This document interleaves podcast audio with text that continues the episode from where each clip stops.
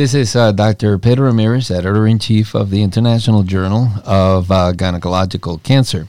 And uh, today I have the great pleasure of speaking with Dr. Andreina Fernandez, who is a molecular biologist at the Laboratory of Molecular Genetics in the Institute of Oncology and Hematology in Caracas, Venezuela. And the reason for the discussion is the article titled Human Papillomavirus Independent Cervical Cancer. Lots of uh, very interesting topics to discuss uh, on this uh, on this particular manuscript. We're certainly very glad that she and her team uh, uh, certainly submitted it to the uh, international journal. So, welcome, Andreina. It's great to have you. Hi, Pedro. Thank you for the invitation. It's an honor to be with you today. Fantastic. So, Andreina, I have to I, I, you know, certainly for, for disclosure, Andreina said, well, make sure that we announce that I'm a molecular biologist and not a, a, a physician clinician. And then I will have to also say the same disclosure that I am a physician. So may, many of these questions may be uh, somewhat un, unfamiliar uh, to me in, in my daily practice. Uh, but with that, I, I think that um, uh, definitely looking forward to discussing with you um, many of these topics. And I wanted to start by um, just discussing how common is HPV in cervical cancers and what are the frequencies of the most common genotypes? Yeah, well, we start with the easy one. um, as we know, human papillomavirus is the etiological agent of cervical cancer. So it is detected in nearly 95% of all cases. The high-risk genotypes 16 and 18 are the most frequent types of HPV associated with 70% of cervical cancer.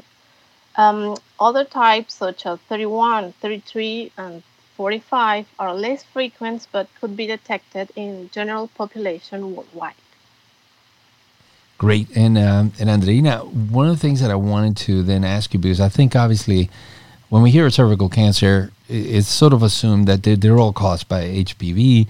Um, but obviously, the, the topic of this uh, of this manuscript raises awareness about this uh, the HPV independent. Uh, what percentage of cervical cancers are deemed HPV independent, and what characterizes these types of tumors in terms of like their molecular profile?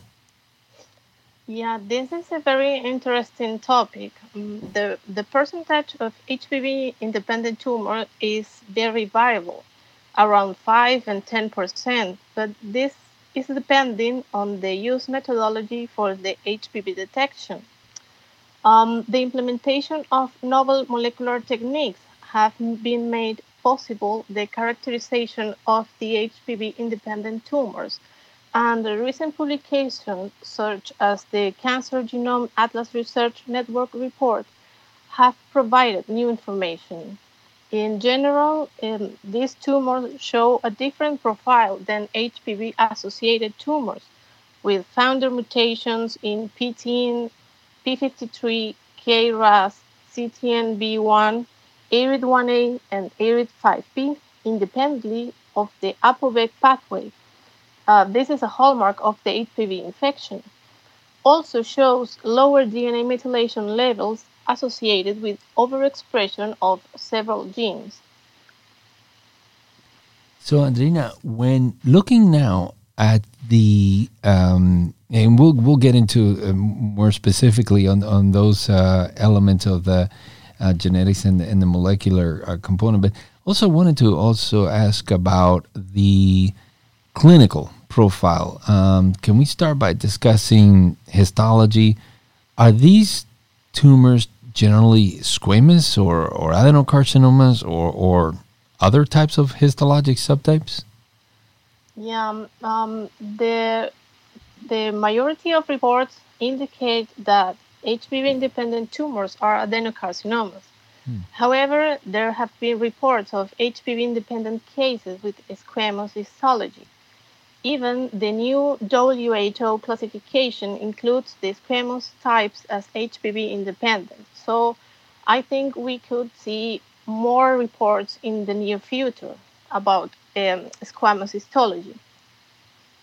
Yeah, it's interesting because when um, I you know think uh, many automatically think that uh, squamous histology definitely is always associated with with HPV, or the overwhelming yeah. majority of cases. So now you mentioned that the 2020 um, WHO update. Um, tell us about that update by the WHO on the classification of uh, female genital tumors and the impact that this has had on uh, HPV independent cervical cancers. Yes, um, in November 2020, the WHO updated the female genital tumors classification and recognized that a proportion of cervical cancers are not associated with HPV infection, especially adenocarcinomas. Based on this statement, the tumor editorial board subdivided the cervical squamous lesions and adenocarcinomas into HPV associated and HPV independent tumors. Also, the American Joint Committee on Cancer suggested the defining HPV status as associated or independent, considering the evidence describing worse oncological outcomes in the HPV independent tumors. The determination of HPV status prior to the start of treatment could be a useful tool for discussion of disease prognosis and potentially for establishing closer surveillance in these patients. Now, um, obviously, when one looks at the tumor as being HPV negative, right? Um, you talked specifically about a number of scenarios and by which a patient may test HPV negative, and and and it was really interesting to see because you know obviously one doesn't really routinely consider uh, all of the potential ramifications that could lead to an HPV negative tumor. So I was wondering if you can share with us uh, what are those scenarios. I, I, believe you mentioned five scenarios by which uh, there could be HPV negative status in uh, in a tumor. Yes, yes. Um, a negative HPV test result can have uh, several points of view. Um, the first one is the true negative tumors, in which there is no detection of the HPV genome, such as some subtypes of adenocarcinomas and a few cases of squamous carcinoma. Mm-hmm. The second one is the loss of the HPV genome during the integration process. This is an event very frequent in cervical cancer cases. The third scenario is the presence of viral genotypes in the sample not included in the molecular test. Mm. Uh, we have to remember there are, least, there are at least 40 genotypes able to infect mucosal surfaces. We can also have a, a failure in detection of the diagnostic method employed and that is why the validated tests are recommended. And finally, can occur a misclassification of cancer as primary cervical during the histopathology evaluation. And that's why it's uh, recommended the use of an additional PCR-based test as a part of the differential diagnosis of a possible HPV-independent cervical cancer. Great. And then now, what would you say uh, is, or what, what would you quote as the sensitivity of HPV testing? How sensitive is it? And what, what are the factors that predict that sensitivity? Well, in, in general, uh, the HPV tests are very sensitive, above 90%, hmm. with a high negative predictive value. However, the test performance can be affected by a variety of factors, such as sample collection, nucleic acid extraction methodology, the primer's design, and use of adequate internal controls. Even uh, the presence of vaginal creams or douche during the sample collection can have a negative impact over the test. Yeah. Yeah, so a, a number of factors uh, could determine that absolutely. Uh, and then yeah. I was wondering if you could tell me what what is the most commonly used method to detect the HPV genome, and also again, why would a test not detect a specific type of HPV genome? Well, um, this is a, a, difficult question because, according to the latest update of molecular test for HPV detection, published in 2020, 254 commercial tests were identified globally. However, most of them have not been properly validated. Among the FDA approved tests, we could say that the cobas HPV test is one of the most frequent in screening programs, eh, in addition to hybrid capture 2 in low and middle income countries.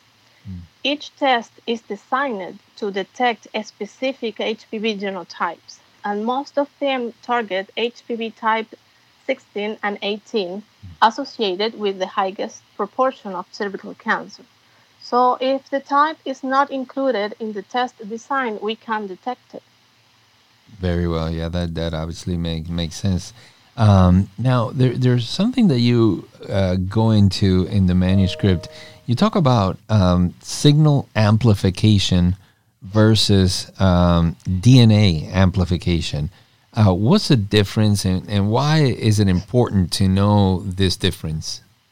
Yeah, um, here is more about um, the type of technique. Uh, the signal amplification techniques employ specific probes that hybridize with HPV DNA and through an enzymatic reaction produce a luminescent response. Within this group, we have the hybrid capture 2 and Cervista. Um, the DNA amplification techniques exponentially multiply the quantity of HPV DNA, DNA present in the sample by a polymerase chain reaction, such as cobas HPV test, BD Or Aptima assay that amplifies HPV mRNA. Signal amplification methods have a lower sensitivity than DNA amplification mm. and may cause false negative, especially in cases where the viral load is low. In addition, the absence of an internal control increases the proportion of false negative, likely due to degradation of the viral genome. Um, most PCR based tests only amplify the L1 region of the virus. Therefore, um, the PCR false negative may be associated with the loss of this region during the viral integration process. Mm-hmm. Each one has its strengths and weaknesses. The important thing is to be able to interpret it. Excellent. Now, a um, couple of the questions that we have uh, today are actually directly from our uh, fellows in the journal. Um, this next question is from uh, Eric Estrada in Guatemala. Um, and he mentions, he says, well, uh, you discuss uh, that HPV independent tumors have a, a lower proliferative activity. Um, yeah. What does that mean, and what are the implications of that? Well, um, it is proposed that HPV independent tumors show lower cell proliferative activity than HPV associated ones suggesting that viral infection plays an important role at that level. We know that cancer cells tend to form new cells more rapidly, which allows chemotherapy drugs to attack them more easily. Mm. Therefore, these HPV independent tumors with low cell proliferative activity may have a low response rate to standard cervical cancer treatments, suggesting that their worse overall survival and disease free survival may be due to this event. Excellent. Um, and now tell us a, a, little bit more about the, um, this molecular component. And, and, uh, and, you know, certainly you address a number of them. I think that uh, you, you put a, quite a, a lot of em- emphasis on the, the, the WIG1 um, and, and the uh, RNAs as it pertains to HPV independent tumors. Mm-hmm. Um, what can what can you tell us about those? Well, WIG1 is a p53 regulated gene that encodes a transcription factor and is amplified in many human cancers. Several reports indicate that both WIG1 mRNA and nuclear protein staining were found to be more elevated in HPV negative cell lines and in HPV independent cervical cancer cases, mm. suggesting a possible role of this protein, WIG1, in HPV negative cervical carcinogenesis and a possible novel prognostic marker. Mm. Regarding the microRNAs, a class of a small non-coding RNA molecules, the absence of high-risk HPV E6 and E7 proteins could be deregulating the expression of MIR9, MIR21, even the MIR um, 155, impacting regulation of different processes, uh, for example, metastasis, cell proliferation, inflammation associated carcinogenesis, and tumor metabolism. Currently, this is a topic that is being widely explored for its possible use in the diagnosis and prognosis of cancer. That's great. So, looking forward to hearing more about that. Um, yeah. Now, I want to switch a little bit uh, into an area that may not be your specific area of expertise. Uh, you know, going into the discussion on, on clinical outcomes, and and I know that you had some discussion with your co-authors as well. Um, now, for these HPV independent tumors, are there differences? Uh, in terms of like nodal status, uh, disease-free survival, overall survival. Um, what does prognosis look like for patients with HPV independent tumors? Yeah, um, there's a huge controversy about these tumors. Um, since the early 2000s, our worst oncologic outcome had already been described in patients with these types of tumors, mainly adenocarcinomas. Mm. And in the last two years, they have been well defined. Even the American Journal of Pathology did a special issue about this.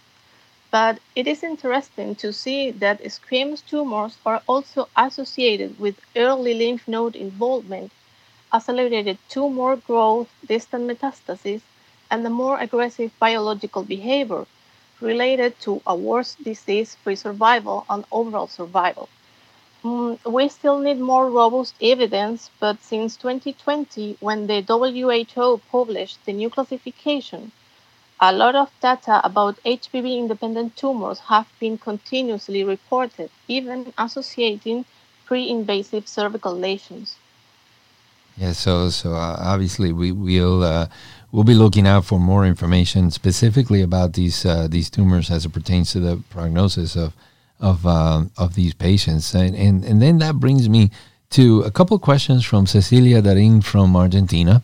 Uh, her first question is: Are there different treatment approaches based on this HPV status? In other words, should we recommend something different, particularly as you mentioned that there may be worse prognosis for patients who are HPV independent? Yeah, well, um, it is well known that in HPV-independent oropharyngeal cancer, the response rate to chemotherapy and radiation treatments is lower than in HPV-associated cases. So maybe this could represent an eventual change in the current treatment approaches in cervical cancer. Interesting. And, and, and now then also again moving forward with regards to additional implications on clinical practice. Um, again, Cecilia Darin asks in, in low and middle income countries with a higher incidence of cervical cancer, of course, if we start doing more HPV testing and less pap smears and colposcopy as screening, could we not be missing these types of cancers?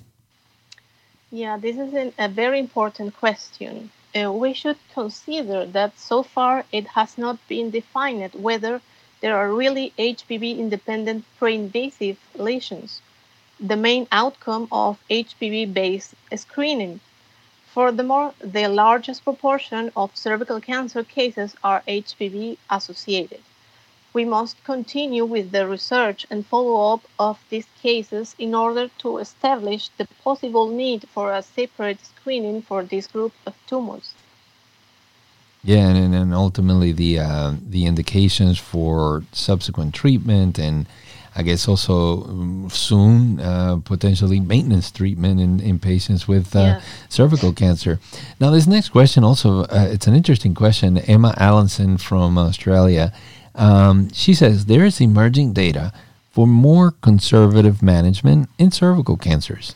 Do you think we should exercise caution in applying this approach to HPV negative, HPV independent tumors given their overall worse prognosis? well, um, this is not my expertise area, but I know that IRTE and ConCerv demonstrated this year that less is more in cervical cancer. But I think there is still a lack of evidence to be able to say if these HPV independent tumors should have different management. I think molecular biology is going to play an important role in establishing mid and long term behaviors, as is happening in cases of head and neck cancers and in vulvar lesions. Yeah, so definitely we'll be looking to to your field to give us a lot more guidance yeah. uh, uh, with that. Um, now you you have actually a, a beautiful diagram here in uh, in the manuscript um, that brings us to the next question. This the question is from Sarah Nasser in Germany, and she says, "Let's discuss the why. What is the etiology of HPV independence? Uh, you speak about this hit and run viral theory. What is that?" Well, this is my favorite part, obviously. the hit and run mechanism is a theory that could explain the absence of the viral genome in the HPV independent cervical, cervical cancer cases. In general, viruses associated with human cancers promote an inflammatory process, change the microenvironment and cellular metabolism, and are associated with genomic instability. The hit and run theory proposed that once a viral infection has caused sufficient cellular alteration, expression of viral proteins or viral infection is no longer required for tumor maintenance, and consequently, the virus may be lost during cancer progression. Um, it has been proposed that E6 and E7 oncogenes start the process of carcinogenesis but as the mutations accumulate over time, transcription of the viral genes is no longer necessary and therefore they are lost. During the hit and run process, the transient but regular presence of viral genomes in a pre-invasive stage of the respective tumor would be required. Thus, the initial persistent infection with HPV in pre-invasive lesions could be the necessary hit for the development of HPV independent cervical cancer after the viral run. So, really very interesting. And, and once again, uh, not only have you explained it uh, very well, but also a fantastic graphic in, uh, in um, the, uh, the manuscript itself. Now, Andreina, uh, we have a rare tumor uh, group here at MD Anderson in gynecologic oncology uh, when they learned uh, about uh, this podcast, uh, they said, "Well, please ask her what her thoughts are on this question because this is a, a topic that is often debated by them." Um, is are neuroendocrine carcinomas of the cervix HPV related? Well, this is a great question because this is also a controversial topic. In a great review made by Dr. Salvo, have been reported a positive detection frequency between 70 and 90 percent, especially with the 16 and 18 types. Also, the results reported by Alejo and colleagues in 2018 showed an HPV infection of 86 percent and an overexpression of P16 in 86 percent too so we can suggest a relation between these tumors and the HPV infection. But it is very interesting that neuroendocrine tumors show similar precursor mutations as HPV independent ones, such as P53 and KRAS, and their biological behavior is similar to what we have been describing. Maybe we can talk about the hit and run mechanism in these cases too. So it is very important that rare tumors are a challenge for multidisciplinary teams and thus being able to offer the best treatment to the patients. It would be very interesting to know the HPV status of the NeCTuR patients. Yeah, no, absolutely, and and I, and I think they'll be happy to work with uh, a, a, leading molecular biologist like you uh, and, and, and, draft you to their team for, for their rare tumors uh, evaluation. Now, Andreina, uh. I'll, I'll, pass that on. Uh, yeah. Andreina, I wanted to ask you. Obviously, now a hot topic in uh, the management of patients with um, cervical cancers, uh, checkpoint inhibitors based immunotherapy. Obviously, uh, the PD one and PDL one inhibitors. Um, you you talk about two studies, the Keynote um, 28 and the Checkmate 358 trial. Uh, what did we learn from those studies as it pertained to HPV associated cervical cancer? And did we have any information about HPV independent cervical cancers from those trials? Yeah. Um, well, the, um, we know that the lack of HPV infection is associated with a lower expression of inflammatory genes, suggesting that HPV independent cervical cancers may have a worse response rate to checkpoint inhibitors based immunotherapy, such as PD1 and PDL1 inhibitors. The Keynote 28 trial and Checkmate 358 trial demonstrated that patients with HPV associated cervical cancer had improved outcomes due to an elevated proportion of TCD8 infiltrating lymphocytes and PDL1 um, receptors. And recently, a good oncologic results have been reported for the use of pembrolizumab in cervical cancer. So I think the use of these uh, inhibitors in HPV associated cervical cancer is a very good option. And then now, uh, just a, a, few more questions. Obviously, Andreina, I want to be respectful of your time. Um, what does the future hold for research in in the, these types of cancers, the the HPV independent cancers?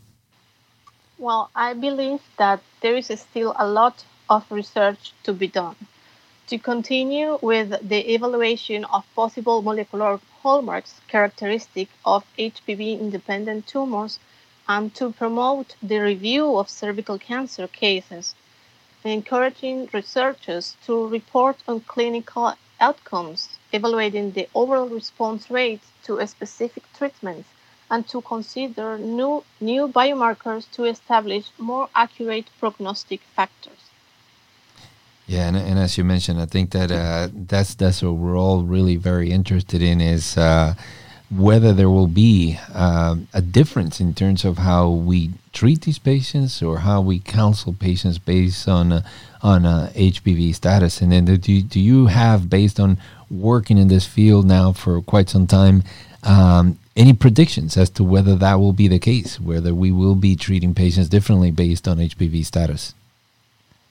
Yeah, um, it's possible. Uh, there is still a lot to learn about these tumors, and perhaps in the future, we will be able to consider treatments and clinical approaches different from those we currently use. Um, in science and in medicine, we are always evolving. Andreina, thank you so so much for for your time. Um, Andreina Fernandez from the Institute of Oncology and Hematology in Caracas. This has been really a pleasure speaking with you. Uh, once again, thank you so much for submitting this really great work to the uh, to the journal, and uh, we look forward to actually uh, also seeing you and speaking with you and the Journal Club. So, uh, congratulations on, on this work, and we're really looking forward to your future work as well. No, thank you, Pedro, for the opportunity. A great pleasure to have talked with you. And thank you to all my colleagues who did a great team job to achieve this review. Thank you.